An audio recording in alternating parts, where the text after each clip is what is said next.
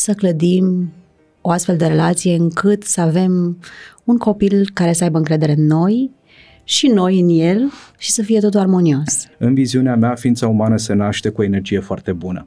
Esența noastră este conectarea. Dacă noi ne putem conecta cu familia noastră de apartenență, dacă ne simțim bine primiți în viața părinților, în viața bunicilor și așa mai departe, ne vom dezvolta într-o manieră armonioasă. Partea de conectare este non-negociabilă. Îi încurajez din nou și din nou pe părinți să nu-și consume atât de multă energie încercând să protejeze copilul de emoțiile dificile. Eu asta i spune unui copilaș de 2, 3, 4, 5, 10, 18 ani în momentul în care e furios, e în regulă să fii furios. Permite să simți toată această furie. Sunt aici lângă tine. Cu toții greșim, dar foarte puțin dintre noi repară. Uh-huh. Diferența dintre părinții conștienți și părinții non-conștienți e una singură de regulă. Și anume, părinții conștienți își asumă daunele relaționale pe care le-au cauzat și îndrăznesc să repare copiii, pentru a deveni adulți fericiți, au nevoie să se joace. În joacă ei și exersează control, forța creatoare. Asta îi duce în viață mai departe, asta te învață să te reinventezi, te învață să deschizi alte uși când ai eșuat meseria ta și trebuie să te reinventezi profesional, lucru care se va întâmpla în viitorul lor. Răspunde tensiunilor cu calm în 5 minute. Extravalerianii cardio controlează atacurile de panică și emoțiile puternice Bun găsit! Sunteți la Părinți cu Minți, locul în care învățăm să fim părinți mai buni pentru copiii noștri. Oricât de cuminte ar fi un părinte, tot mai are momente când se enervează. Orele de nesomn, o mulțime de lucruri de făcut, jobul, rutina de acasă cu copiii, toate se adună. Și oricât am fi de organizați, avem momente când simțim că scăpăm lucrurile de sub control. Ce poate să funcționeze? Facem în mod conștient exerciții de respirație, închidem ochii, numărăm până la 10, știți deja rețeta clasică. Pe lângă acest exercițiu, mai există și un remediu rapid, natural. E un supliment alimentar care se ia sublingual, se numește extravalerianii cardio și în doar 5 minute te ajută să controlezi atacurile de panică și emoțiile puternice. Pentru că oricât de copleșiți am fi, n-ar trebui să lăsăm anxietatea să ne afecteze viața. Copiii noștri au nevoie de noi sănătoși. Părinți cu minți cu Simona Gherghe și Oana Moraru. Un podcast Zunivers. Sunt Simona Gherghe, alături de mine, ca de obicei, Oana Moraru, expert în educație și parenting, autor de cărți, fondator de școală, da, știu, știu, dar trebuie Gata, să le spunem. Lumea, da. Iar invitatul uh, nostru, Oana, de astăzi este Gaspar Gheorghi, psiholog, clinician, psihoterapeut, autor de cărți. Bine ai venit! Bine v-am găsit! Mă bucur că ești alături de noi. Aveam așteptat să mă invitați. Da, Gaspar, oameni și vă grei felicit. la final, așa, bine, după bine, mai bine, multe... Bine. Are sens. Asta nu înseamnă că se termină nu, podcastul nu, nu, nostru, așa am în sezonul al doilea. Oricum, felicitări pentru ceea ce faceți, îmi place foarte tare. Mulțumim, Gașpar. Avem uh, un subiect foarte amplu pe care vreau să-l abordăm astăzi. Sigur, nu, promitem să nu te ținem până mâine, că am putea să vorbim despre relația părinți-copii și relația părinți-copii și școală mult, mult, mult.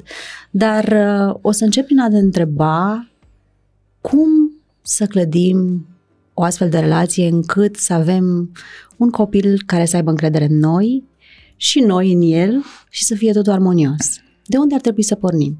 Hmm. Uh, cred, Simona, că înainte de toate e foarte, foarte important să conștientizăm cât de mult contează relațiile. Și ce observ în calitate de terapeut, în calitate de om care face parte din societate, e că de regulă energia noastră se duce înspre alte elemente, nu înspre relații. Foarte rar stă cineva să vadă ce se întâmplă în spațiul ăsta invizibil dintre noi. Oare dacă eu spun ceva, cum te afectează pe tine asta? Oare felul în care tu mă privești, ce înseamnă pentru mine? Și avem nevoie de o amplă educație relațională în cultura românească, pentru că suntem destul de în urmă deci primul pas ar fi să ne dăm seama că dincolo de a exagera cu această atenție îndreptată asupra comportamentului, pentru că dacă vorbim despre interacțiunea părinte-copil, ceea ce contează de cel mai multe ori e comportamentul copilului. Dacă copilul are un comportament dorit, dezirabil și așa mai departe, părintele este destul de liniștit, mulțumit, dacă rezultatele școlare sunt ok, părintele are impresia că totul este minunat. Însă aici avem nevoie să regândim un pic lucrurile, pentru că un copil poate să aibă comportamente dezirabile, însă nu universul său interior, să aibă foarte multe emoții pe care nu știe cum să le gestioneze, să aibă o serie de îngrijorări, să aibă o serie de dificultăți. Un lucru care m-a surprins foarte, foarte tare după ce am terminat facultatea și am început să lucrez cu familii, a fost reprezentat de faptul că eu sunt din satul mare și acolo mi-am uh, desfășurat uh, primii ani de practică clinică. Am fost extrem de surprins să văd elevi care erau cu rezultate extrem de bune la școală. În clasa 12 și-au luat bacalaureatul tot așa cu note foarte mari, după care urmau să meargă la facultate la Cluj, nu foarte departe. Visul oricărui sătmărean e să ajungă să studieze la Cluj. Și ce a fost interesant a fost că acești tineri nu au putut să se adapteze la Cluj. Aveau rezultate rezultate foarte bune, au intrat la facultățile pe care și le-au dorit, însă din cauza faptului că nu aveau abilități socioemoționale, pentru că nu știau cum să gestioneze anumite aspecte mai stresante ale vieții, ei se întorceau acasă, erau într-un soi de burnout educațional și părinții veneau cu ei la terapie. Dar de ce se întâmplă treaba asta? Unde cred că, cred în mecanismul ăsta era e, ceva lipsă? E, e această atenție îndreptată exagerat către comportament și către ceea ce face copilul.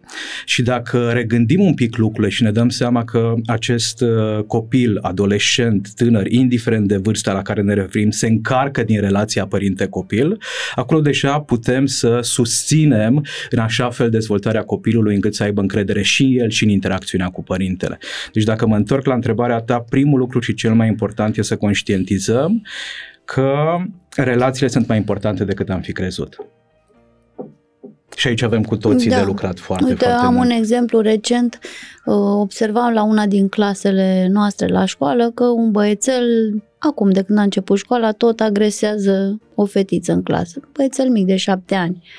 Cu o ciupe, cu o împinge, genul ăla de sâcâială apare nevinovată, dar E foarte ușor să te duci să-i spui copilului sau mamei, hei, ești rău, ești, bați copii, ești agresiv, adică să pun definiție pe comportament.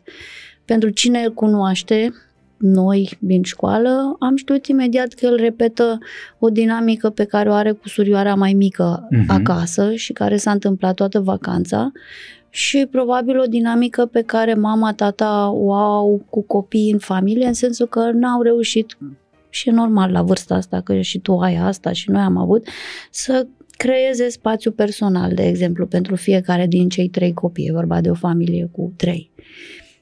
Uh, când înțelegi asta, că încă acasă nu s-au stabilit așa spațiile între copii, că încă există dinamica asta între frațiorul mijlociu și mai mic, că el încă nu are abilitatea de a ieși dintr-un clench relațional cu sora, că sunt pe supraviețuirea aia pentru atenția mamei și a tatălui, nu-l mai învinovățești la școală. Sigur, oprești comportamentul, dar întâi vorbești cu familia, gândiți, gândim împreună, hei, ce schimbări să fac acasă ca să iasă din tiparul ăsta pe care îl tot repetă la școală, pentru că eu degeaba îl cert, îl pedepsesc, îl pun la colț, Doamne ferește, deși sunt școli care fac și asta, mm-hmm. dacă el nu i-a ajutat acasă să iasă, nu, dintr-o relație din care el, pe care el nu poate opri, că Și e mic. concret, Oana, pentru că acum sunt o mulțime de părinți care s-ar putea întreba treaba asta. Ok, și cum îl ajută acasă?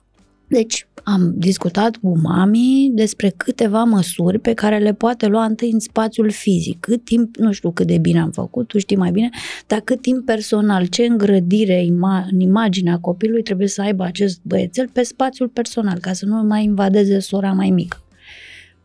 Sigur că nu se poate toată ziua, dar trebuie să existe în casă, într-o cameră, un spațiu personal peste care ăsta mic nu are voie să intre, fie că îi direcționăm atenția, fie că mami stă cu ălălalt o vreme mai mult sau cu ăsta din mijloc mai mult și creează în, imaginea, în imaginația lui bula aia a lui și numai a lui.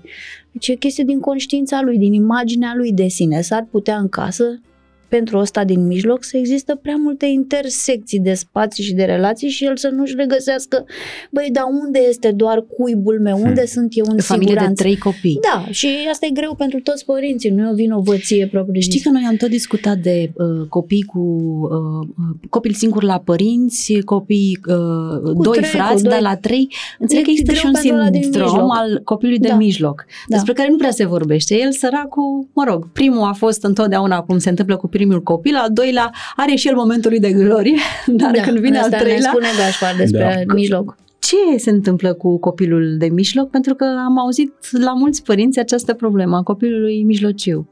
De foarte multe ori, dacă adulții nu își gestionează suficient de bine responsabilitățile, copilul de mijloc rămâne al nimănui. Uh-huh. În cele mai fericite cazuri e un bunic, o bunică, o nașă, un naș, cineva din afara familiei restrânse care ar putea să ofere mai multă atenție. Uh, și nu doar în mica copilărie copilul din mijloc e cumva mai neglijat din punct de vedere afectiv, ci inclusiv uh, mai departe în viață.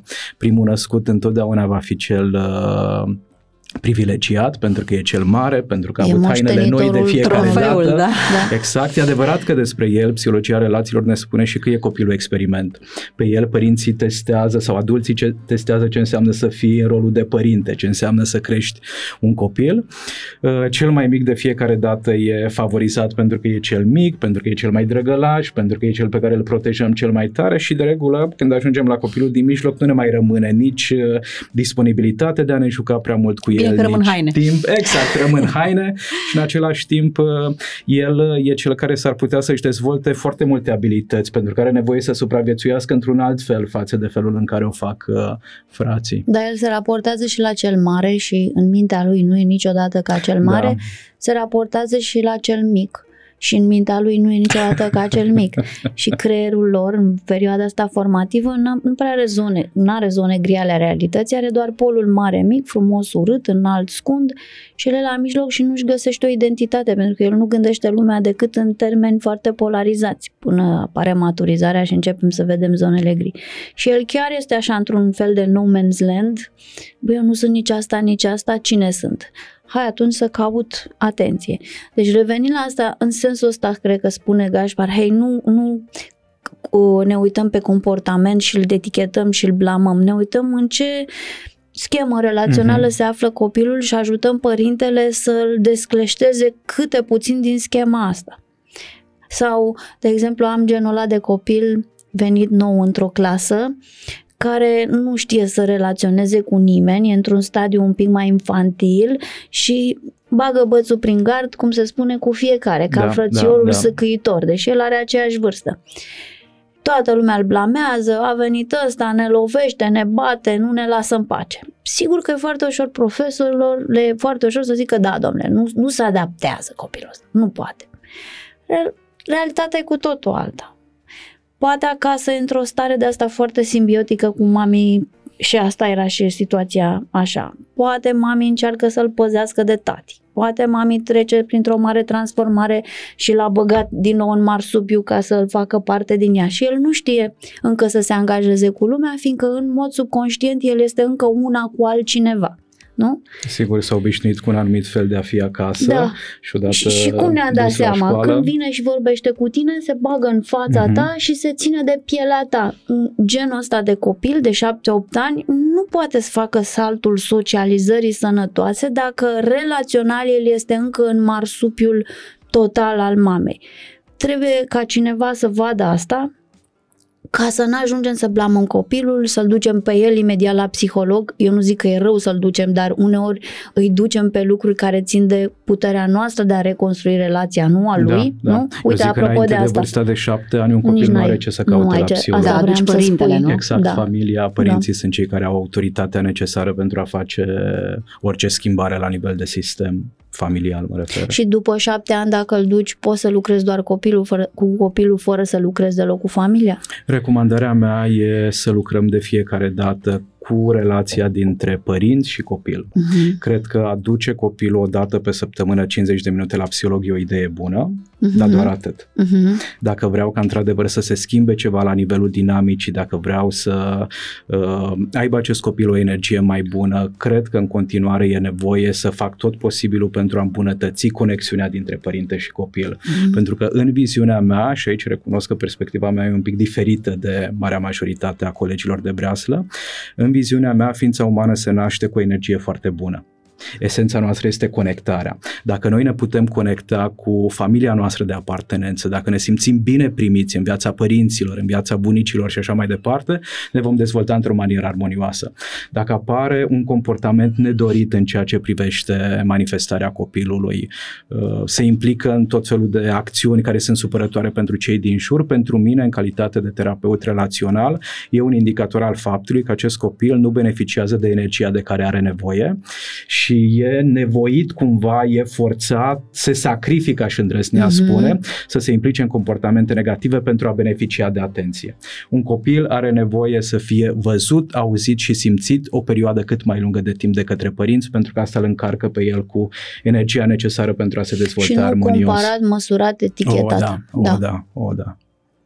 Și aici, din păcate, la felul în care funcționează societatea, sistemele mari nu ajută părinții uh-huh. să se implice în interacțiunea asta sănătoasă cu copiii, pentru că energia părinților se duce pe muncă, se duce pe partea asta administrativă, pe a face rost de bani pentru meditații și așa mai departe, idei bune, dar ne trezim cu al nostru copil la vârsta de 18 ani că nu se poate orienta în lume. Da, dar la modul concret, cele mai multe familii așa funcționează, pentru că oamenii sunt la muncă de la 8-9 până pe la 5-6 după amiaza, copiii la fel sunt înregimentați în școală after school și atunci în acest foarte puțin timp, avem o oră dimineața la dispoziție cât pregătim copiii pentru școală, nu prea timp de conectare acolo că e hai, hai, hai, hai, hai, hai. Da. Seara la fel poate mai au și teme, dacă nu, iarăși tot timpul cu ochii pe ceas, cum ne conectăm atunci? Cum să o facem? Să folosim timpul concret pe care îl avem. Eu aș spune, Simona, și asta le reamintesc părinților din nou și din nou, că partea de conectare este non-negociabilă.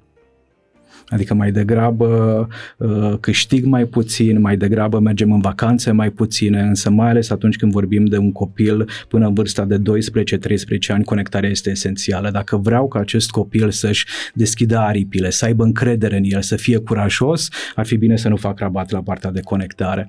Și din fericire, studiile de specialitate ne arată foarte clar că pe măsură ce copiii înaintează în vârstă, n-au nevoie de conectare 24 din 24. Însă atunci când dimineața mai mai trezit, uh, eu copilașul am nevoie ca tu mama să pui telefonul deoparte, să lași uh, micul dejun deoparte și să simt că tot ceea ce contează pentru tine este persoana mea.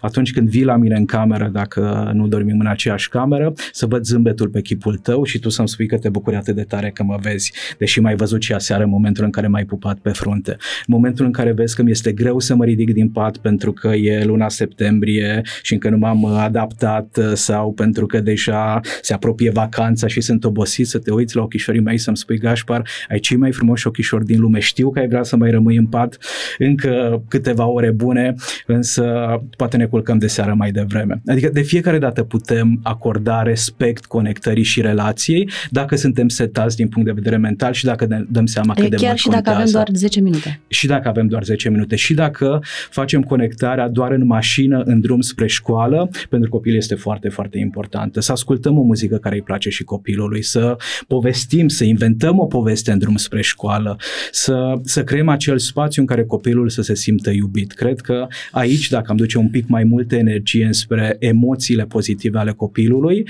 problemele comportamentale ar fi mult mai puține, dependența de droguri nu ar fi atât de mare. Vorbim despre asta din nou și din nou, despre ce se întâmplă în România. Și din punctul meu de vedere, acesta este un indicator foarte clar al faptului că noi ne-am dezumanizat și uităm ce contează cu adevărat adevărat. Ființa umană, din punctul meu de vedere, este dependentă. Din momentul da. în care a inspirat pentru prima dată și până în momentul în care expiră pentru prima dată. Dacă eu nu pot să-mi exprim dependența în relația cu mama sau în relația cu tata Caută sau în relația parte. cu familia mea de apartenență, dependența față de cineva o voi transforma în dependența față de ceva. Față de televizor, față de telefon, față de alcool, față de droguri, față de pornografie, față de tot felul de comportamente, dependența față de muncă. Eu am crescut într-o familie în care ei mei s-au străduit foarte tare să ne fie bine, dar nu existau cărți de parenting, nu exista literatură de specialitate și au făcut ce au putut. Pentru că tensiunea dintre ei a fost foarte, foarte mare, tata a dezvoltat o dependență extrem de urâtă de alcool, mama s-a confruntat cu tot felul de probleme psihice, anxietate, depresie și așa mai departe, viața a fost un calvar. N-au avut disponibilitate suficient de multă pentru noi copiii. Atenția lor de fiecare dată s-a dus înspre a gestiona partea financiară a familiei, certurile dintre ei și așa mai departe și acum mă confrunt cu o foarte mare dependență de muncă. De muncă, da. Spre Și eu deosebire am. de dependența tatălui meu pe care societatea o judecă pentru că era o dependență de alcool, dependența Asta mea o societatea glorifică. o aplaudă, Da, da. exact. Și câștig foarte bine și mă scald în apreciere și așa mai departe, dar e tot o Tot o dependență. dependență, da. Și am nevoie să duc mai multă energie spre relația de cuplu, spre relațiile de prietenie, pentru că e, e Adică o îți faci provocare. un efort conștient o, da, să te... o, da. Deci fericit? E un cuvânt mare ăsta, fericire. Uh, și sunt momente, da, într-adevăr, în care mă simt extrem de norocos și de binecuvântat și atunci cred că e fericire. Dar am nevoie, Simona, să practic zi de zi exerciții de recunoștință pentru că altfel mintea mea se duce spre ce lipsește. Mintea mea se duce spre ce nu am făcut, înspre ce nu am făcut bine, unde am greșit și așa mai departe și sunt mai fericit atunci când revin în, în momentul prezent și îmi dau seama că da, viața e frumoasă. Știi unde am găsit uh, fericirea? Mi-a dat idee Carla, fimea, și uite, eu la finalul unui caiet am scris toate momentele pe care nu vreau să le uit. Hmm. Care? Și erau niște momente care nu țin deloc de realizări, de ce s-a întâmplat în exterior. Și uitându-mă la viață din prin ochii ei, am văzut că mă simt extrem de fericită, de exemplu, când labradorul meu se străduiește două minute să scoată un scaiete din uh, coadă. Este o scenă extraordinară sau, nu știu, când un pisic uh, se luptă cu o pasăre care o, îl tachinează sau când soarele așa apune după un nor uh, și simți așa că se uită cineva la tine. Cred că fericirea apare de zeci de mii de ori pe zi în foarte multe lucruri simple de detaliu sau care n-au nicio miză în lumea. Câinele ăsta care își scoate caietele din coadă poate să și-l scoată și azi și mâine și...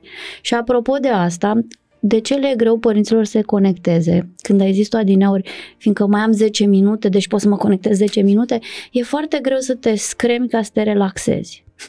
Adică dacă îți propui mai am 10 minute de conectare, e ca și cum, asta tot fimea mea să auzi, tu Ana vrei să te scremi pentru relaxare, nu există acest concept. Ori ești relaxat, ori te scremi pentru asta. Când te conectezi la un om sau la o pasăre sau la o plantă, este atemporal momentul ăla, ești din timp. E adevărat? Exact.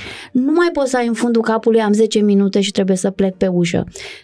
Trebuie să exersezi statul ăsta cu copilul ochi în ochi, două minute, dar în, într-o Fără să te stare pe speciați, care da. tu nu o simți Înțeleg ca ce vrei timp. să spui. Adevărata conectare cu un om, privirea ochii în ochi sau zâmbetul, te scoate din timp, te scoate Da, din intri în starea materie, de flux. te scoate din starea aia de flux și de ce am de făcut.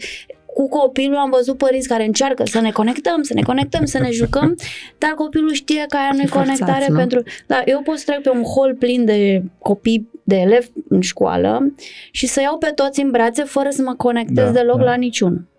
Sau pot să am un moment cu unul care intră în baie, ochii în ochi așa și să-i zic, mamă ce freză ai astăzi Mhm. și ăla să fie conectarea de moment. Deci e foarte... Dar e temporal momentul ăla în care m-am uitat la freza lui și în ochii lui. Nu a mai existat în jurul nostru altceva. Dar să știi că eu am învățat două chestii de la tine, Oana, pe care le-am aplicat pe copiii mei. Odată ar fi că m-a durut foarte rău când ai spus treaba aia, când Oh, ne da. uităm la copiii noștri și că nu-i privim, nu-i întâmpinăm când îi vedem, după ce vin de la școală, grădi, cu privirea aia, privirea aia care nu te critică, nu-ți spune Da, nimic, nu e aia măsoară. plină de iubire. Și în momentul ăla m-am văzut pe mine și o vedeam pe fimea cum vine de la școală cu codița într-o parte, cu cămașa scoasă din pantaloni și privirea mea. Ce ai făcut? De ce ești așa de smotocită? Da, da. Te-ai pătat pe bluză. Și mi-am dat seama, dar ce importanță are? Ok, dă un naibii de pat, o scot, uh, îi fac coada și am început să îi privesc altfel, cu bucuria, chiar bucuria că îi văd, pentru că Da. evident că mi-e dor și mă Trebuie gândesc să de te o mie prinzi de ori. în momentul ăla, asta e Da. tot. Și am, uh, am început să uh, ne îmbrățișăm altfel, așa, chiar acolo, Da, da. să fiu acolo, să nu mai pese nici de coada care i-a târnat, nici de Dar cămașa chestia e că care trebuie să ai ieșea. și cu tine momentele astea, că altfel nu poți să le dai Da, altora. asta odată și a doua cu trezirea, că știi că ți-am povestit că avem mari probleme cu trezirea, ca de altfel toate familiile din România și cu statul ăsta pe ceas și soluția a fost Asta e, ne trezim cu un sfert de oră mai devreme și avem timp și de gâdilat și de scărpinat și de uh, uh, fotografiat trăsăritul și să ne uităm pe cer să vedem dacă mai e luna. Toate lucrurile astea de care Da, nu aveam da. din jocul ăsta, Da, care da, lor da. le lipsea și uh, sfârșeam uh, prin a ne certa și a fi foarte supărați dimineața. Și uite două chestii care ne-au îmbunătățit viața. Da, da, foarte important. Felicitări! Da, învăț, încep. Și eu mă chinui, mă, chi- mă screm să mă relaxez dimineața, să ies în picioarele goale pe iarbă, măcar 5 minute, 5 minute pe ceas, ceea ce e o prostie, că nu te, nu te încarci, dar dacă reușești să uiți în alea 5 minute că faci ceva cu un cel, atunci apare încărcarea, nu? Exact. Și dacă repeți asta de suficient de multe ori, Îți deja lucrurile se recondiționezi un pic schimbă. mintea, să ieși din... Iar copiii au mare nevoie de asta. Și aș mai adăuga ceva, Oana, apropo de dificultatea părinților de a se conecta. Uh, Din punctul meu de vedere, părinții cară cu ei în sufletele lor toate dificultățile cu care ei s-au confruntat în copilărie Da. și cred că ne este foarte, foarte teamă de intimitate încă în 2023 pentru că nu cunoaștem ce înseamnă să te privească părintele cu bucurie în momentul în care vede că te întorci de la grădiniță sau de la școală și toate aceste lucruri ne fac să fim stângaci din punct de vedere Mhm. relațional să, și avem nevoie aici de exercițiu, avem nevoie de practică să schimbăm ceva și moștenirea pe care o lăsăm mai departe să fie una mai sănătoasă din punct de vedere relațional. Da, uite, sunt mulți părinți care îmi spun, da, da, da, dar eu nu știu să mă joc, nu știu cum poate un adult să reînvețe partea asta jucăușă de conectare, de intimitate. Am mulți părinți pe care îi cunosc extraordinar de responsabili și uh, activi și organizați, dar care nu reușesc să facă conectarea asta. Cred că înainte de toate e foarte important ca părintele să-și ofere permisiunea de a fi în contact cu copilul interior. Eu sunt mare fan Mhm, al conceptului da, de, de copil interior și cred că în fiecare dintre noi rămâne această parte a sinelui. După ce mi-am oferit permisiunea de a fi în contact cu partea mea jucăușă, jovială, să ascult muzică, să dansez, să mă prostesc, să ies un pic din rolul ăsta de adult serios, următorul pas important pe care l-am de făcut e să imit comportamentele copilului a Mhm. copilului meu biologic. Fake it until you Exact, make să văd ce face copilul meu, ce înseamnă să fii din nou copil, că se tăvălește pe Adică iarba să ne din tăvălim curte. și noi. Exact, exact, să facem și noi asta. Că se joacă cu cerealele sau fructele la masă, ce mă costă să fac și eu asta? Mhm. Copilul le place la nebunie să fie oglindiți. În momentul în care copilul scoate limba, Mhm. eu în calitate de psiholog, eu în calitate de om care merge pe stradă, scot și eu Scot și limba. eu, da. Și imediat se creează o conexiune între mine și copilașul respectiv și îmi caută privirea. Dacă părinții ar îndrăzni să facă asta un pic mai des, deja ar fi mai uh, relaxați și ar avea acces mai ușor la acea energie Ar deschide ușa vitală un pic. care da. există în noi toți în continuare, doar că e blocată din cauza mecanismelor psihologice pe care le-am, le-am dezvoltat. Mhm. Dar uite că mă, spuneai despre bagajul cu care noi venim și vreau să vorbim un pic despre uh, uneori prăpastia asta între generații, pentru că în foarte multe familii bunicii sunt implicați în creșterea copiilor, mai mult sau mai puțin, mă rog, poate în vacanță, poate în viața de zi cu zi și ne trezim noi, părinții, că de multe ori criticăm, uh, îi criticăm pe bunici, ei la rândul lor și ei uh, ne critică pe noi. Cum facem ca uh, copiii să nu simtă tensiunea asta? Nu știu dacă putem face asta, Simona, să nu simtă copiii tensiunea. Cred că e... Ființa umană e imperfectă, relațiile sunt imperfecte, părinții noștri sunt imperfecți, copiii noștri sunt imperfecți, noi suntem imperfecți. Și eu îi încurajez din nou și din nou pe părinți să nu mai să nu-și consume atât de multă energie încercând să protejeze copilul de emoțiile dificile.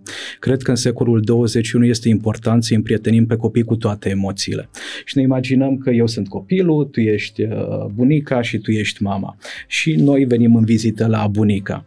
Și între voi două, pentru că lucrurile n-au stat foarte bine pe parcursul vieții, e o tensiune, e o durere, e ceva ce sunt niște daune relaționale care nu s-au reparat. Sau eu am o viziune severă, tu ești o mamă mai exact, relaxată. Exact, da. exact. Poate Nu-i mai standardele pupa sunt așa mai de mult Nu ridicate. mai copii. pupa că li se ridică, da. Exact. Și, Răzgâiat. și această tensiune dintre voi două, eu o simt în calitate de copil. În același timp, pentru mine, voi amândouă sunteți importante. Tu ești mama și ești foarte, foarte importantă pentru sufletul meu, dar pentru mine și bunica contează. Mai mult decât atât, dacă cineva din exterior, un psiholog, privește lucrurile, un psiholog cu o perspectivă relațională, va spune că eu sunt norocos pentru că am acces la două modele umane Mhm, diferite. mhm. În această viață voi avea nevoie și de căldura pe care o primesc de la mama sau de la bunica, dar și de fermitate și de strictețe. De asemenea, este foarte important pentru mine să văd cum se gestionează perspectivele diferite în familie, cum negociază părinții mei. Dacă ne ducem mai departe către uh, mama și tata, foarte mulți experți în parenting spun că părinții ar trebui să fie pe aceeași pagină atunci când vine vorba de deciziile Foarte legate rar. de copil și foarte rar se întâmplă asta. Da. Din punctul meu de vedere, într-o familie normală, părinții nu sunt pe aceeași pagină. Au perspective și viziuni Da, diferite. da. Și eu le spun părinților, e minunat, înseamnă că sunteți într-o familie în care acest copil poate învăța foarte multe Da, lucruri. ne contrazicem în fața copilului. ne contrazicem în fața copilului. Doar că este foarte important să o facem inteligent din punct de vedere relațional. Comportamentul pe care ar fi bine să-l exprimăm cât mai rar atunci când vine vorba de micile ciondăneli între părinți, e disprețul. Nu există comportament mai toxic pentru relația dintre părinți, pentru relația părinte-copil, pentru relațiile noastre la modul general, așa cum e disprețul. Pentru că disprețul este o combinație de critică și superioritate. Disprețul poate fi exprimat verbal Da, sau non-verbal. poate. Disprețul exprimat non-verbal este atunci când mama vorbește și tata ridică o sprânceană. Exact, exact. Ce Da. și cu prostia asta? Sau tata vorbește sau e mândru că a dus în sfârșit afurisitul de sac de gunoi și e încântat, așteaptă aprecierea, da, mama vede foarte clar că a dus sacul plin, dar n-a pus în coșul de gunoi un sac Da, uh, da, nou.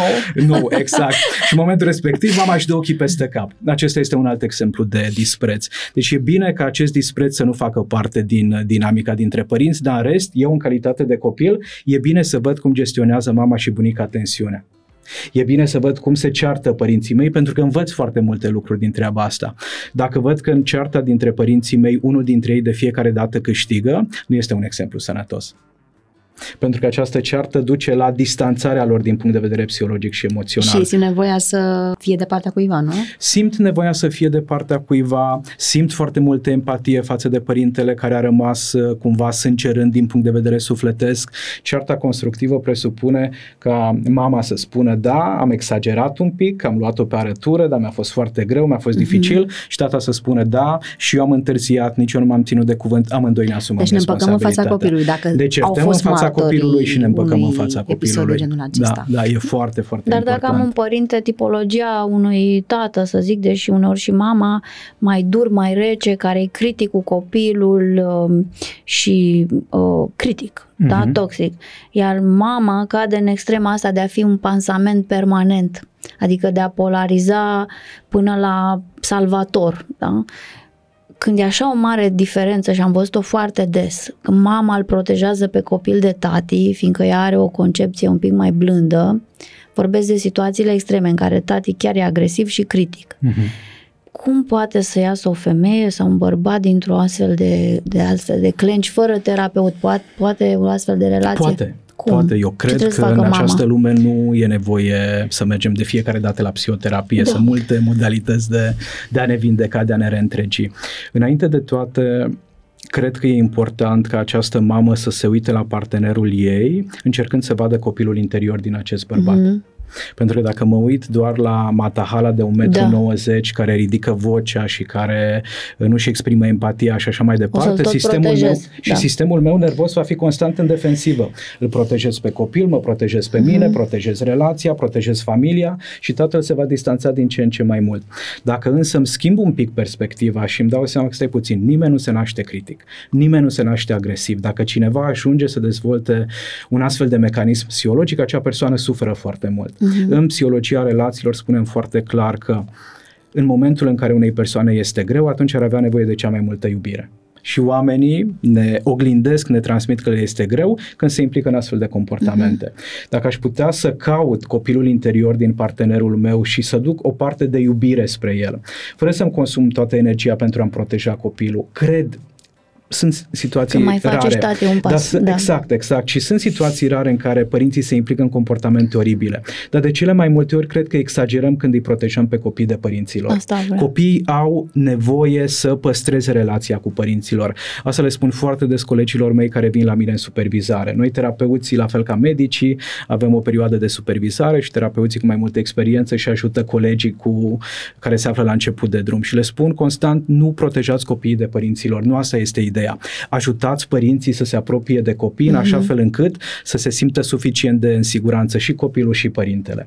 Dacă eu, în calitate de mamă, feresc de fiecare dată copilul de tată, cumva durerea și suferința pe care o va, o va simți acest tată în sufletul lui va fi din ce în ce mai mare și copilul îi transmit că tatăl este periculos. Mhm. Și poate că la nivel exterior copilul va spune o ce bine mama că te am pe tine pentru că sunt Da. în siguranță, dar în sufletul lui acest copilaj te asigur că suferă. Da, Pentru că da. el are nevoie să se hrănească și cu energia care vine dinspre tată. Da, secretele, că sunt mame care țin secret anumite lucruri pe care le face copilul de tata tocmai de teamă. Cum gestionăm genul acesta Din de punctul meu de vedere, abordare? Simona, secretele reprezintă o formă de trădare în cuplu. Dacă Oana e partenera mea, tu ești fica noastră și presupunem că dinamica dintre noi doi e una mai bună pentru că eu sunt uh, părintele care vrea să fie de fiecare dată înțelegător, flexibil, prietenos și așa mai departe, vii și îmi spui ceva și îmi spui, tata ar fi bine să nu ajungă și la mama pentru că știi cum e mama cu ideile ei rigide, învechite, iar o să comenteze și așa mai departe. Eu în calitate de tată, în momentul în care îți spun ok, rămâne secretul nostru, e foarte important să știu că aici trădești ceva în relația de cuplu.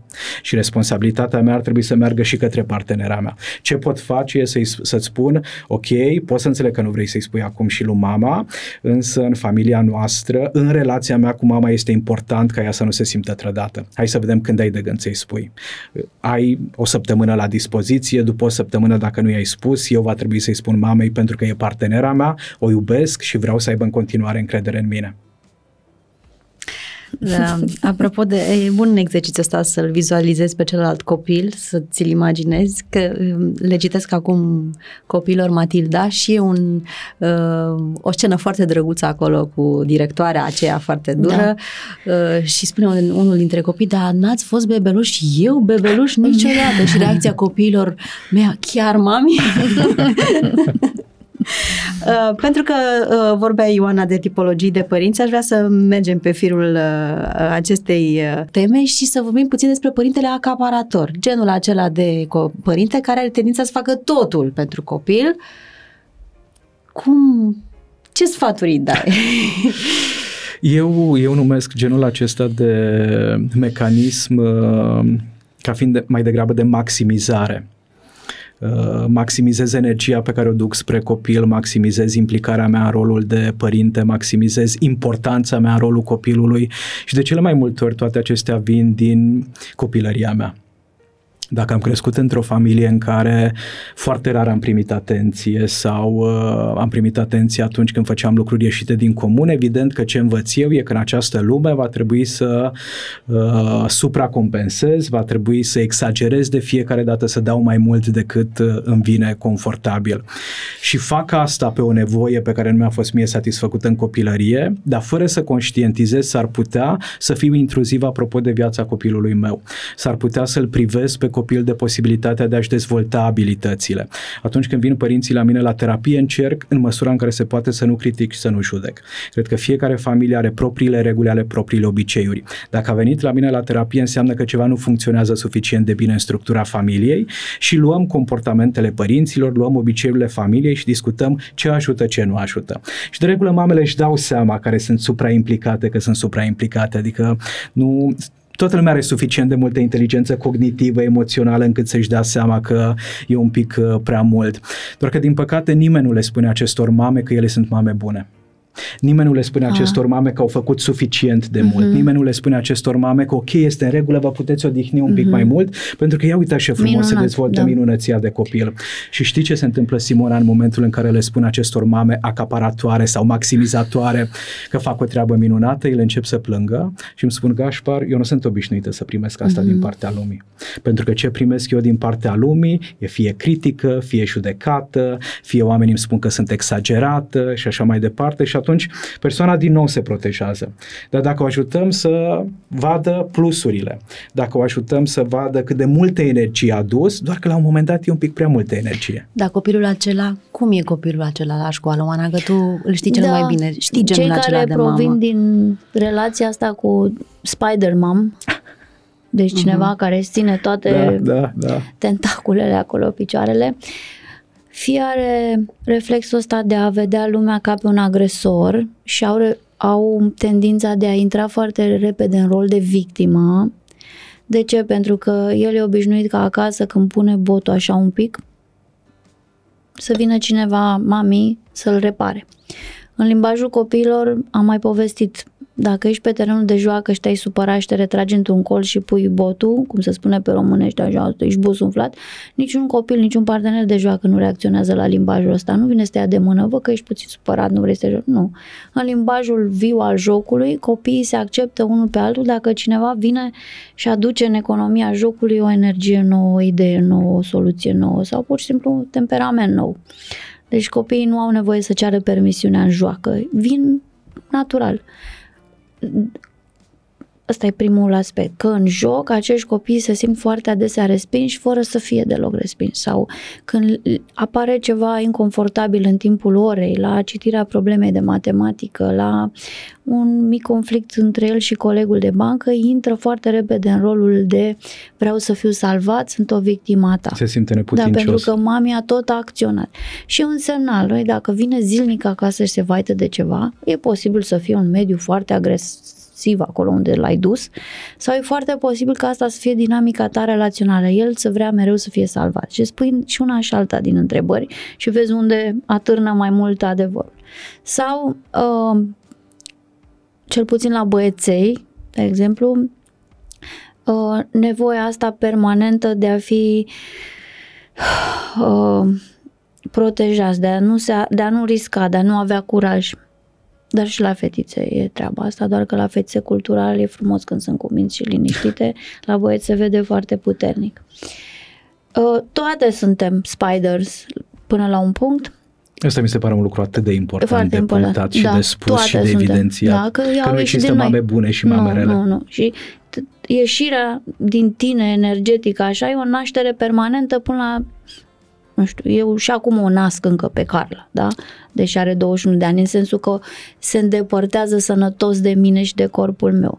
Mi-am dat seama că pot să dau drumul mai repede, da, picioarele astea lungi, dacă fac munca aia cu mine să-mi accept mie greșelile, neputințele, defectele, dacă încep să mă cunosc eu, să integrez ce nu-mi iese. Cu cât ești mai puțin critic cu tine, cu atât ești mai natural și mai relaxat în relație cu copilul tău. Și numai după ce am făcut muncă de asta de integrare în oglindă, ce e nașpa la mine, ce e nasol, ce e infantil, ce e ridicol sau din potrivă ce e minunat, nu din potrivă, cu atât mai mult, abia atunci poți să ai și relaxarea asta să nu sari imediat să repari copilul sau să-i mai spui ceva.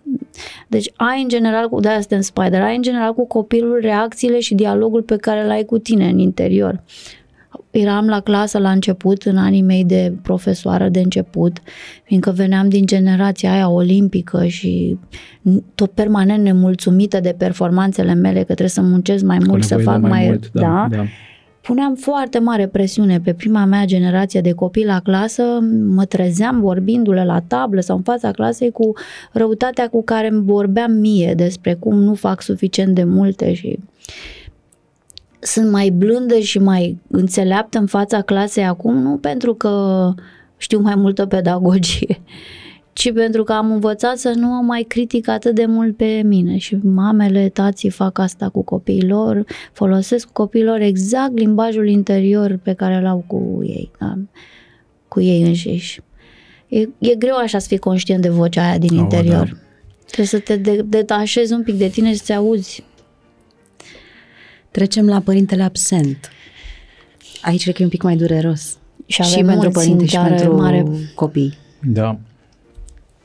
Părintele care poate fi absent uh, prin faptul că muncește în străinătate sau prin faptul că adulții au divorțat sau prin faptul că își duce mare parte din energie înspre alte Sau că muncește foarte activități. mult acasă exact, și da, nu da, da, se da. vede cu copilul, nu știu, poate dacă se vede o dată pe zi, 5 minute seara, dar sunt o mulțime Da. de Da, cazuri. sau medici Familiile care moderne, fac gărzi da, câte da. două, Exact, trei nopți. exact. Da. E un studiu mai vechi în psihologia relațiilor care împarte stilurile parentale în patru categorii și vorbește acest studiu despre părintele autoritar sau părintele critic, despre părintele neimplicat, despre părintele permisiv și părintele flexibil sau conștient sau stilul ăsta de parenting do- dorit care se promovează în zilele noastre. Și dintre cele trei categorii care sunt mai puțin dorite, autoritar, neimplicat sau permisiv, se pare că cel neimplicat are efectele cele mai negative asupra dezvoltării copilului. Aceștia sunt copiii care se vor implica în cele mai multe comportamente antisociale, copiii care la vârsta adultă s-ar putea să fie privați de libertate pentru că nu-și găsesc locul în societate. Se pare că această absență a părintelui are efect nu doar pe moment, dar și pe termen lung. Iar pe moment, ce mi-arată mie experiența de terapeut e că acești copii se simt ai nimănui.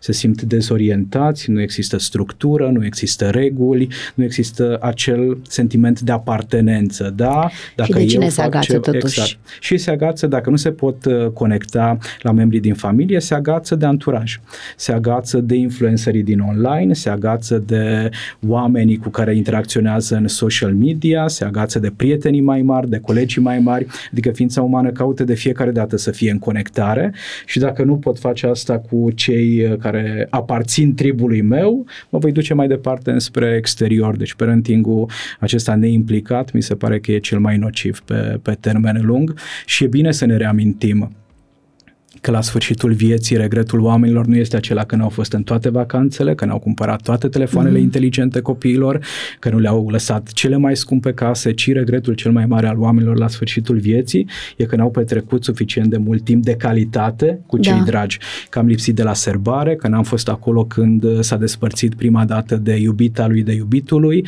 că n-am fost acolo când și-a făcut coming out-ul apropo de această diversitate sexuală, că n-am fost acolo în momentul în care i-a fost greu, că n-am fost acolo când s-a bucurat. Asta e ceea ce ne doare cel mai tare la sfârșitul vieții.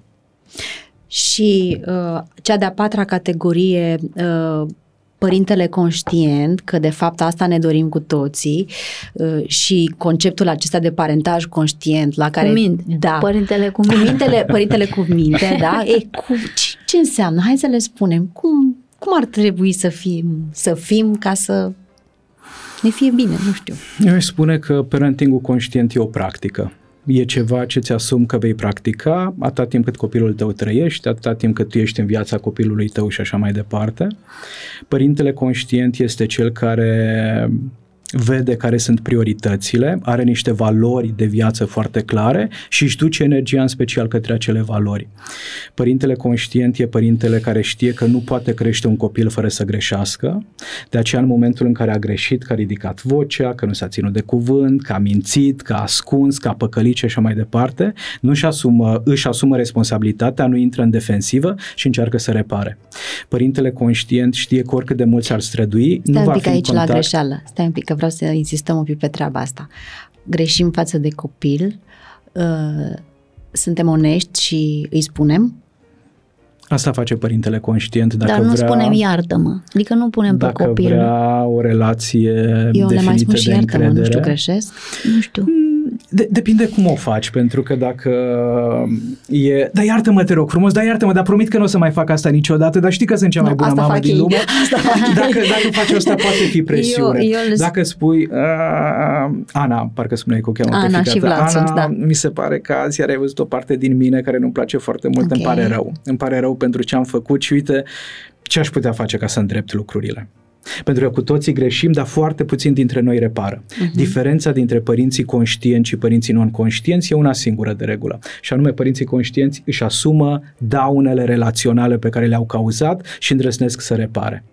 Și de regulă psihologia relațiilor ne spune că raportul dintre negativ și pozitiv ar trebui să fie de minim 1 la 5. Am greșit uh-huh. odată, mă implic în 5 comportamente care să... Datorie mare. Uh, da, da, da, da, da. Asta dacă relația e suficient de da. bună, dacă relația deja are tot felul de daune, atunci e nevoie de și mai multă energie pozitivă. Uh, deci eu încurajez pe părinți să-și asume responsabilitatea atunci când greșesc și asta e greu, pentru că majoritatea dintre noi am crescut în familii în care a trebuit să ascundem greșelile de teamă să nu pierdem ce era cel mai important pentru noi. Iubirea părintească, uh, mâncarea la care poate nu ne-au mai invitat uh, să mâncăm uh, prânzul, cina, părinții dacă am greșit, poate ne-au privat de tot felul de lucruri care erau importante pentru noi și atunci am devenit o societate de oameni care sunt perfecți. Și chiar pedepsele fizice. Și exact, ne mai vorbim de toată violența și abuzul fizic și, și emoțional. Însă dacă îndrăznim să facem lucrurile diferit și ok, familia în care am crescut a fost așa cum a fost, i-am auzit pe cei trei oameni vorbind la podcast despre cât de important e să-ți asumi responsabilitatea și azi am greșit față de, părin- de copilul meu, pot să-mi dau voie să repar, uh-huh. să spun, îmi pare foarte rău. Uh-huh. Da, mhm. asta e, îmi Da, pare ideea rău. este Regret. să nu să-ți asumi așa în tine că vei consuma acest regret, nu să dai regretul copilului și el să intre în rol de la de mamă sau tată, da, da, da, hai că te iert, că am văzut și scenele astea în care mami, iartă-mă, iartă-mă, ca și cum uh-huh. pe el e responsabilitatea de a-ți curăța ție sentimentele de autovinovăție. Deci când ceri cuiva iertare, exact. tu ai consumat vinovăția asta cu tine, nu neapărat aștepți de la copil eliberare de propriile tale emoții, în sensul ăsta exact, am zis că exact, e foarte, e foarte, foarte da. bine punctat, pentru că dacă eu sunt uh, cel față de care părintele a greșit, indiferent de ce înseamnă asta, dacă părintele, și eu mă simt uh, încărcat, uh, da. supărat, trist, furios, dezamăgit, frustrat, dacă vii tu în calitate de părinte și mai pui și presiunea de a scăpa de vinovăție și de a-ți da eu uh, iertarea, simt că te folosești de mine. Și simt copilul că... chiar intră în rolul la maternal, da, da, da mami, te repede, da, da, da, da, da, da. Și de regulă părinții exagerează, unii dintre ei, pentru că din păcate rar își cer uh, părinții sau își exprimă regretele, dar atunci când o fac, unii dintre ei exagerează pentru că nu vor să fie în contact cu emoțiile lor. În 2023 ne este teamă da. să ne întâlnim cu propriile emoții și încercăm să fugim de vinovăție, de frică, de furie, de tristețe, de supărare, în condițiile în care o viață de om fericit înseamnă o viață în care toate aceste emoții și-au locul.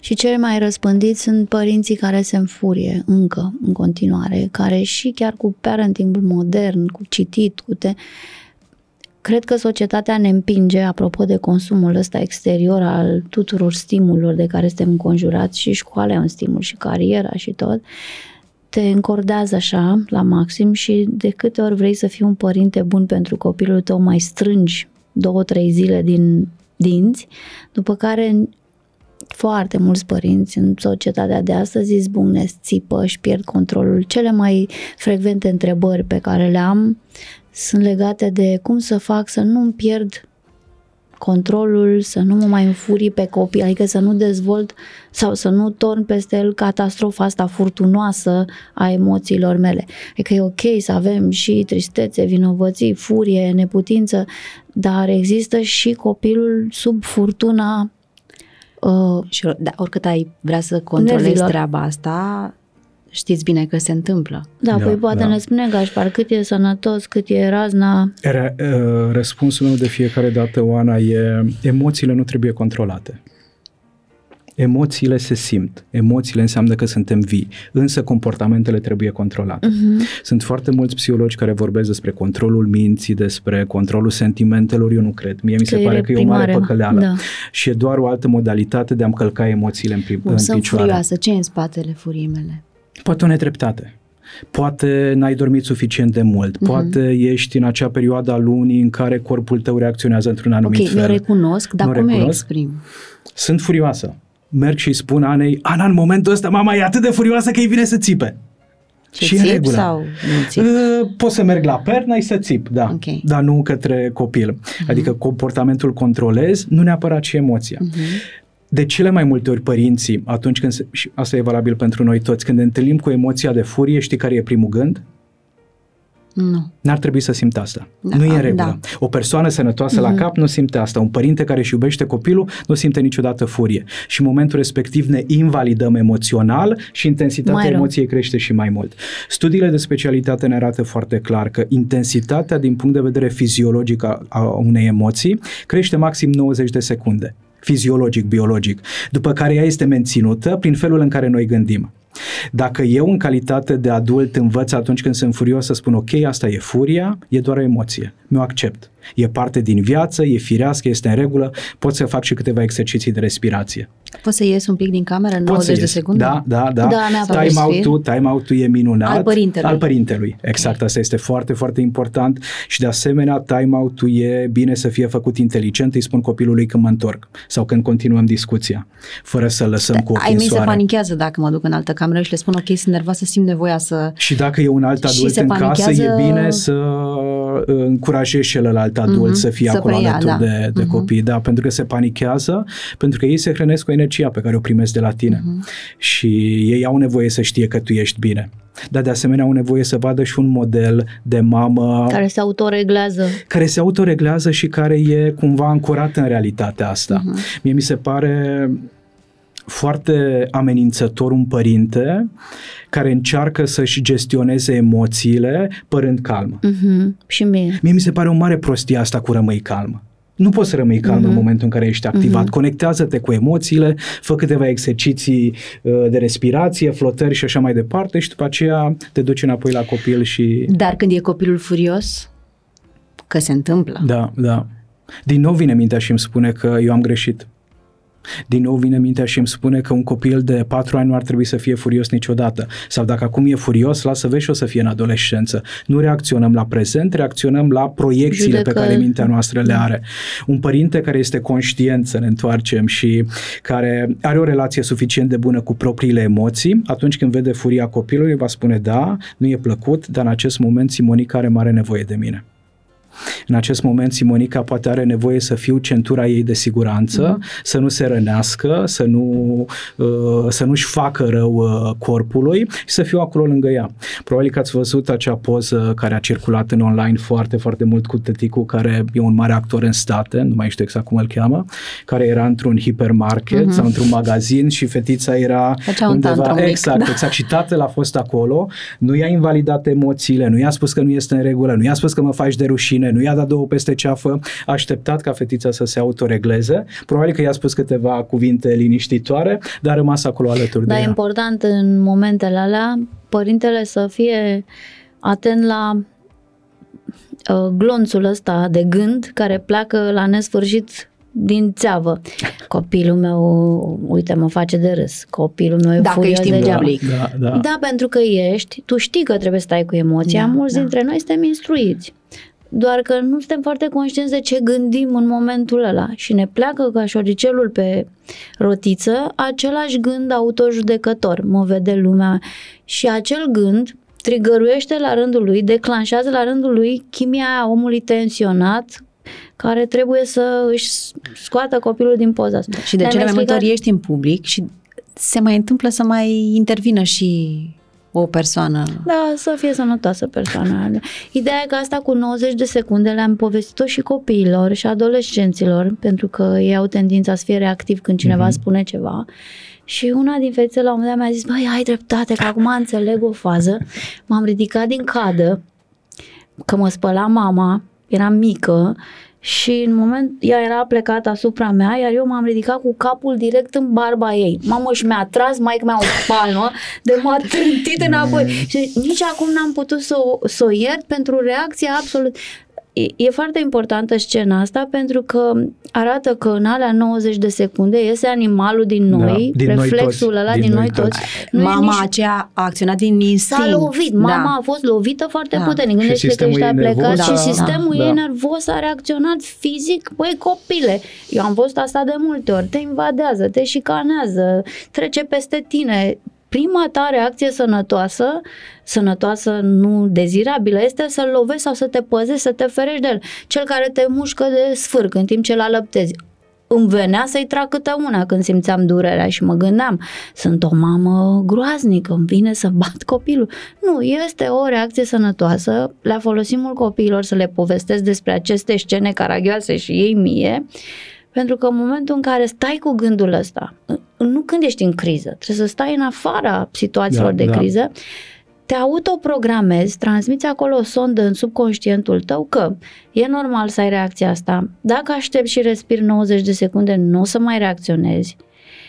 Nu o să mai reacționezi dacă nu mai lași al gând să plece pe țeavă, Apropo și dacă de nu rușine. crezi tu ceea ce spune mintea da, în momentul respectiv. Dar trebuie să exersezi asta ca la sală, ca la gimnastică, înainte, când ești la un pahar de vin, când ești seara la culcare, trebuie să-ți pregătești să-ți antrenezi mintea să fie mai puțin reactivă. Este, dacă vrei, cheia fericirii. Da, nu fi atât de... Sigur că copiii te fac reactiv, da, dar asta e o chestie uh, care... Brățara elastică ajută? Că am auzit și genul ăsta, oh, știi? Să, să se lovească în piele, să-și facă rău. Mama, tata, Mă rog, când A, zici să nervos, să, exact, să, să te atenționeze. Ok, calm, calm. Da. Eu zic orice reminder ne ajută la început. un tatuaj. Că e un tatuaj, că e un elastic, că e o nu știu, minge, minge care ne ajută da. să uh, și cred că ajută foarte, foarte mult Simona să avem în cât mai multe locuri din casă postituri, remindere cu e în regulă să simți, e în regulă să fiu furios, mm-hmm. e în regulă să fiu trist, este ok să simt vinovăție, este ok să simt invidie, gelozie și așa mai departe și eu asta i-aș spune unui copilaș de 2, 3, 4, 5, 10, 18 ani în momentul în care e furios, e în regulă să fii furios.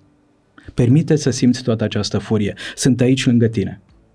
Nu-ți voi da voie să faci absolut orice, pentru că vreau să te protejez, pentru că vreau să-i protejez pe cei din jur, dar poți să fii intim cu trăirile și cu emoțiile tale. Și asta e o mare provocare pentru că nu le dăm voie copiilor să da, fie intim asta cu emoțiile De cine lor. destabilizează atât de tare furia copiilor? Că acum mă dau pe mine exemplu. Da. Pe mine asta este cea mai urâtă chestie care mi se întâmplă când Dacă nu... îi simt în criza aia și când sunt minutele alea care trec, trec, trec și eu știu că nu pot, nu pot până mm-hmm. nu se consumă episodul, nu am ce să fac. Mm-hmm. Toți avem furie cum, noi. Ai tăi cum gestionau momentele de furie ale fetiței Simona? Nu mi-amint. Nu ți-amintești? nu. nu, eu, eu să știi că recunosc un model. Bunica mea era furioasă, tata mm-hmm. e furios eu am momentele mele de furie, dar eu mi le conștientizez și ce să vezi, le văd și la Ana. Uh-huh. Pentru că de foarte multe S-a ori... transmis. Furia face parte din viață. Uh-huh. E toți oamenii ar fi bine să fie în contact cu furia lor. Ce vreau să punctez, Simona, e că de foarte multe ori am crescut pierzând anumite părți ale sinelui nostru și acele părți nu s-au pierdut în totalitate din fericire, ajung undeva în subconștient.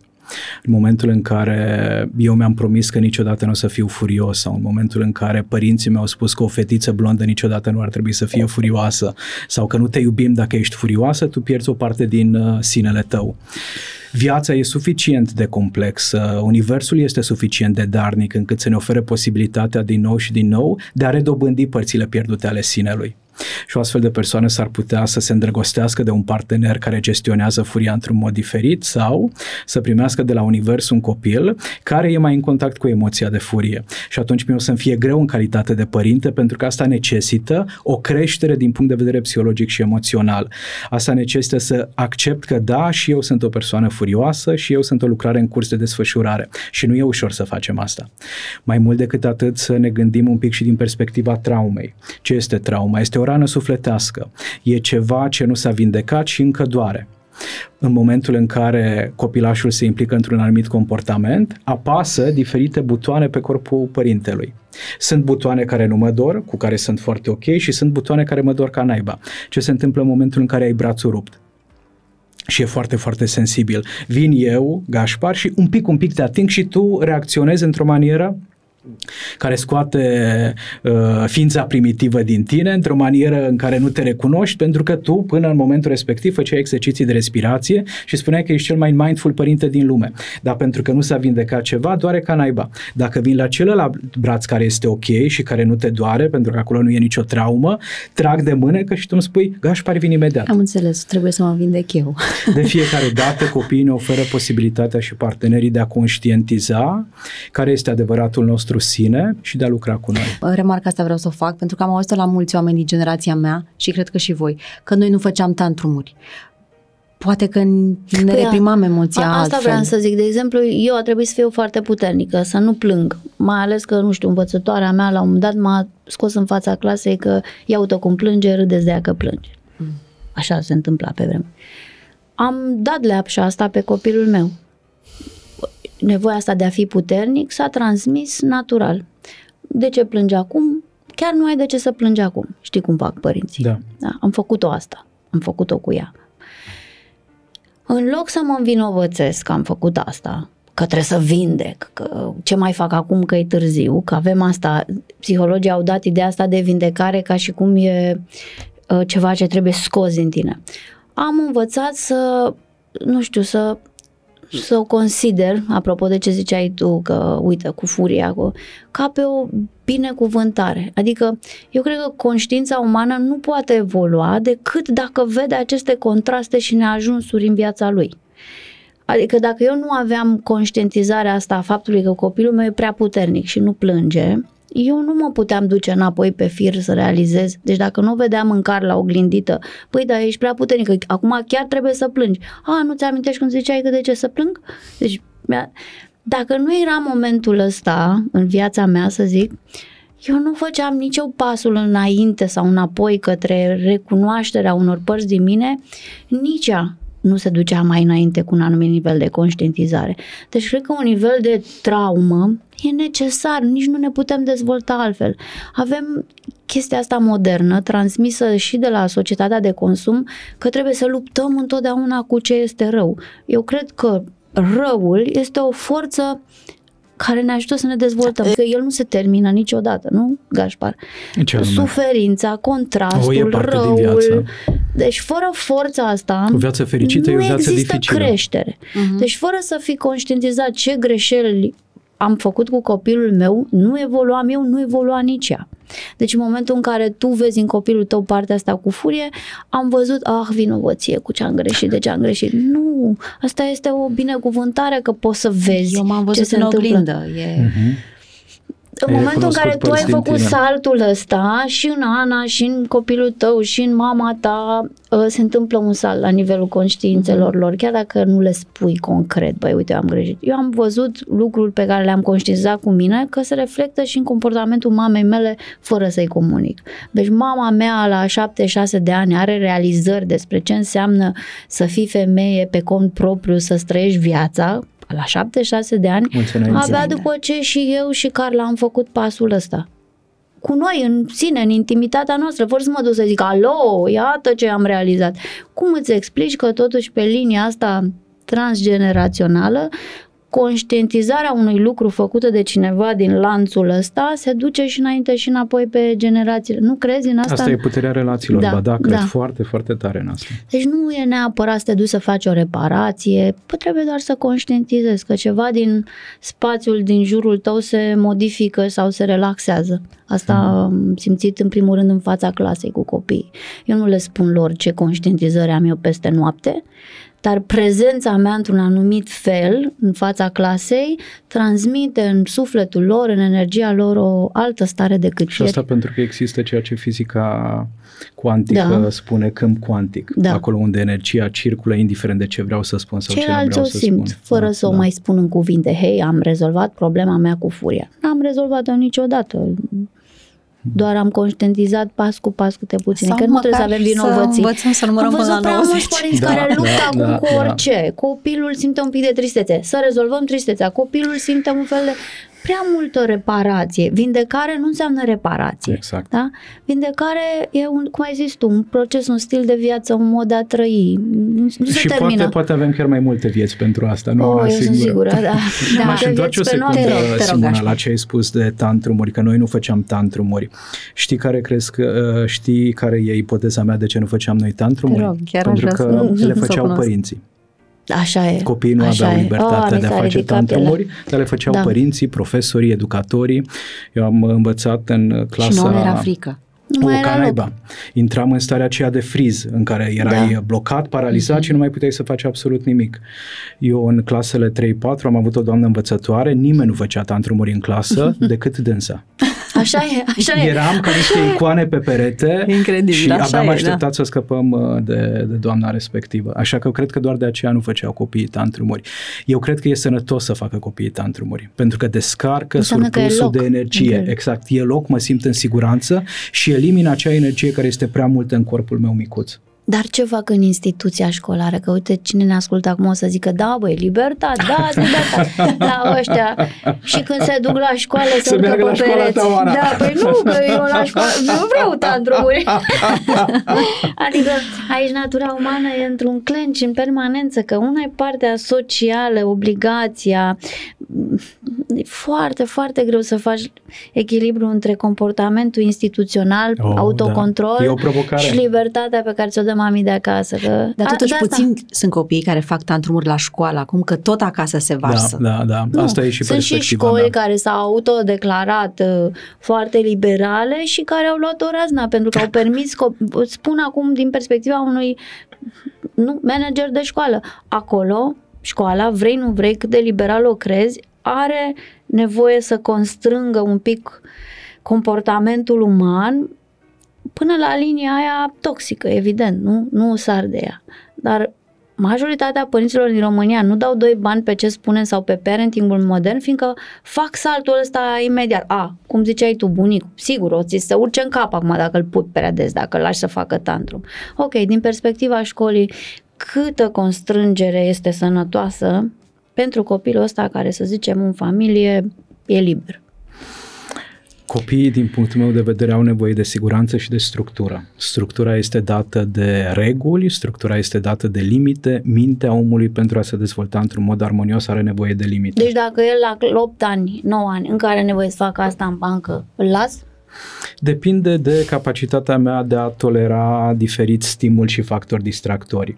Dacă copilul se concentrează și nu perturbă foarte tare Perturbă. activitatea, dacă perturbă activitatea din clasă, atunci l-aș încuraja să facă cât mai multă mișcare înainte și după o oră Da. sau să fie elevul care duce diferite obiecte dintr-o Dar un parte pic în de alta. presiune pun pe el. O, sigur. Să- că asta mă trebuie să poate audă toți părinții. Mă poate ajuta să mă liniștesc în momentul în care tu mă Sau atingi. zic, gata, gata, da? Nu înseamnă că îi încalc nevoile sau pot lui să mă de uit la el libertate. să-i zâmbesc, să-i spun, Sau uneori poți să zic, gata, haide. Da, da, Da, da pot pot, și- să pot fac și și cu asta, asta. atâta Da. timp cât nu există dispreț acolo. Mhm, Pot să pun un pic de presiune pentru că fiecare copil, fiecare sistem nervos tolerează asta, dar să nu fie cu agresivitate. Și să nu fie cu frațele. Nu ți-am zis că de ce faci asta? Știi că există Da, da, câteva da. fraze Dar sunt și adulți care fac. Mă, este Ce spui super tu? răspândit.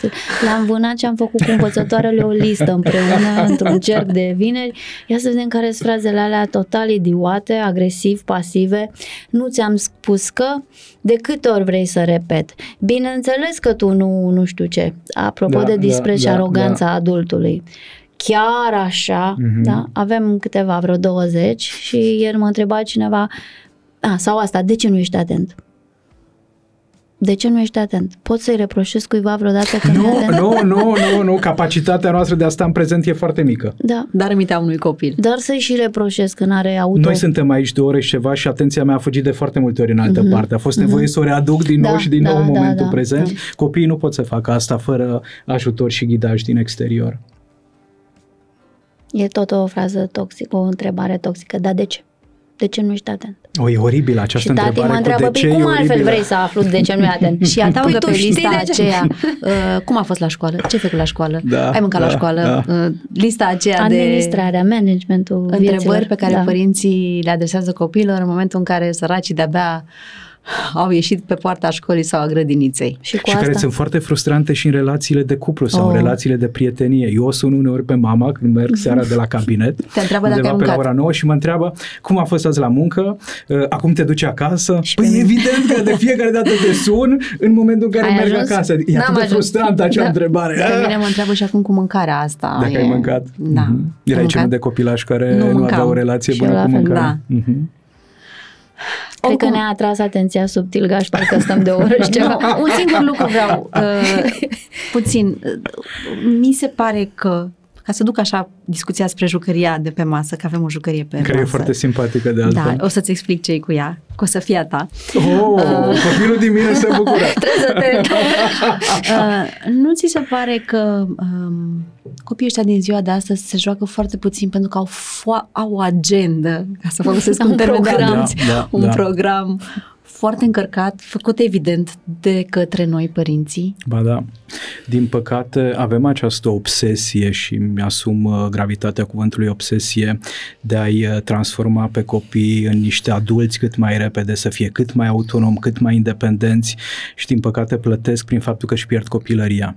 Noi ne-am pierdut copilăria prin faptul că puțin dintre noi am știut ce înseamnă afecțiune, siguranță în interacțiunea cu părinții și aceeași traumă o transmitem mai departe și îi privăm pe copiii noștri de posibilitatea de a se bucura în alte feluri. Da, e, e ceva ce e necesar să se schimbe. Dar cum să reparăm? Că eu aș vrea să le dăm și niște soluții părinților care ne Mhm. ascultă Cum să acum. reparăm ce anume? Faptul că au prea puțin, au prea puțin timp de joacă. Mhm. Nouă ni se pare că stau degeaba când se joacă. Asta cred Și părinții. ceva rău? Păi nu, copiii când se joacă sunt cei mai ocupați oameni din lume. Ei nu stau degeaba când se Exact. joacă. Ok, free play, Exact. cum spun Free copiii. Da, play, da, cea mai, da. cea mai 100% ocupați sunt în momentul ăla. Nu ni se pare că sunt neocupați. Mhm. De Și fapt, asta e obsesia iarăși e parentală despre că noi. un copil care stă neocupat nu-și dezvoltă intelectul pentru ziua periculoasă de mâine. Dar de fapt el își dezvoltă în joc mai mult decât uh, aliniat la clasă în bănci. Acolo e doar o bucățică. Copii diferiți au nevoie de o durată diferită de timp atunci când vine vorba de joacă. Cred că fiecare părinte ar fi bine să observe, să monitorizeze, să vadă care e cantitatea de joacă pe care o are nevoie copilul din uh, familia sa și să nu facem rabat de la asta. Copiii, pentru a deveni adulți fericiți, au nevoie să se joace. Și în momentul în care se joacă, exact așa cum spune și Oana, mi se pare că își dezvoltă niște abilități excelente pentru a ajunge departe în viață, pentru a-și materializa visurile, a-și transforma obiectivele în realitate și cred că e mult mai benefic pentru un copil uh, să învețe să se joace decât să știe de la vârsta de 3 ani două limbi străine sau să manipuleze diferite uh, aparate care țin de tehnologie și așa mai departe. Uh, dacă e să le prescriu ceva părinților, le prescriu să doarmă, Asta e recomandarea mea numărul unu, să doarmă cât mai mult și să-și lase copiii la bunici, uh, bonă și așa mai departe, să se odihnească, pentru că asta o să-i ajute după aceea să se ducă cu altă energie în interacțiunea cu copilul, iar copiilor să le prescriem cât mai mult timp de joacă. Pentru că în joacă ei își exersează control, forța creatoare. Asta îi duce în viață mai departe, asta te învață să te reinventezi, să-ți repui pe roți afacerea, asta te învață să deschizi alte uși când ai eșuat meseria ta și trebuie să te reinventezi profesional, lucru care se va întâmpla în viitorul lor. Numai cine are nu știu cum să spune în română, agency, cine a Mhm, învățat din da, copilărie da. sentimentul că are sub control cuburile alea de pe covor și le-a așezat în 10.000 de alte poziții, va putea să se reinventeze în viitor. Cel care a făcut multă matematică, robotică, chimie, fizică și meditații, probabil că are mintea plină de informații, dar nu va avea și vectorul ăla și control și încredere și imaginație cu viața lui. Nu e genul Dacă de nu s-a persoană jucat care la vârsta suficient. adultă să se odihnească, să se relaxeze, să Da, și aibă nu, nu timp va de găsi deconectare. soluțiile, da. pentru că astea le-am găsit în copilărie. E, e, an, co- copilăria este anotimpul cel mai important pentru descoperirea forței din tine. Societatea, școala îți dă alte forțe. Pentru copilul din Mulțumesc tine. frumos! Și aici este un voucher pentru un copil care, nu știu, poate o să vină Mm, la cabinetul tău mulțumesc astăzi, frumos, de la mulțumesc. prietenii noștri de la Câte în lună și în Stella, o jucărie acolo și Mamă, rechizite, plăcută ce vor e. ei. E da. genul de material care e foarte plăcut. Mm, și culorile Să-ți sunt amintească frumoase. de părinți cu minți și de vizita uh, ta de astăzi Unul de la noi. dintre, Eu am fost genul de copil care a avut o relație apropiată cu televizorul. Nu m-am putut conecta suficient de mult cu adulții, așa că televizorul a fost uh, pentru mine foarte, foarte important și era un desen animat, Nils Horgensen. Ah, a Dacă fost știi, cartea mea cu preferată. gâștele lui și Ah, acum când am văzut aia a fost rețușca asta, pentru pentru mine e o gâscă, Te-am Simona, zis, dacă să îmi dai Știi că voie. și pe mine chestia aia, cartea mi-a, mi-a deschis o altă Mhm, ușă asupra perspectiva vieții. Asupra da, lucrurilor, da. da. Uite Și ce acum îmi chestie. imaginez că sunt pe o gâscă Și mare eu. care... Pe bună? Că ăștia, uite, știai că văd ceva în tine, din mine. Serios. Da. Te mai așteptăm pe la noi. Cu mare Avem drag. multe de vorbit. Mulțumesc foarte mult. Mulțumesc, Mulțumesc și eu. Oana. Vă mulțumim și vouă și ne vedem săptămâna viitoare la Părinți cu Minți. Zunivers Podcasts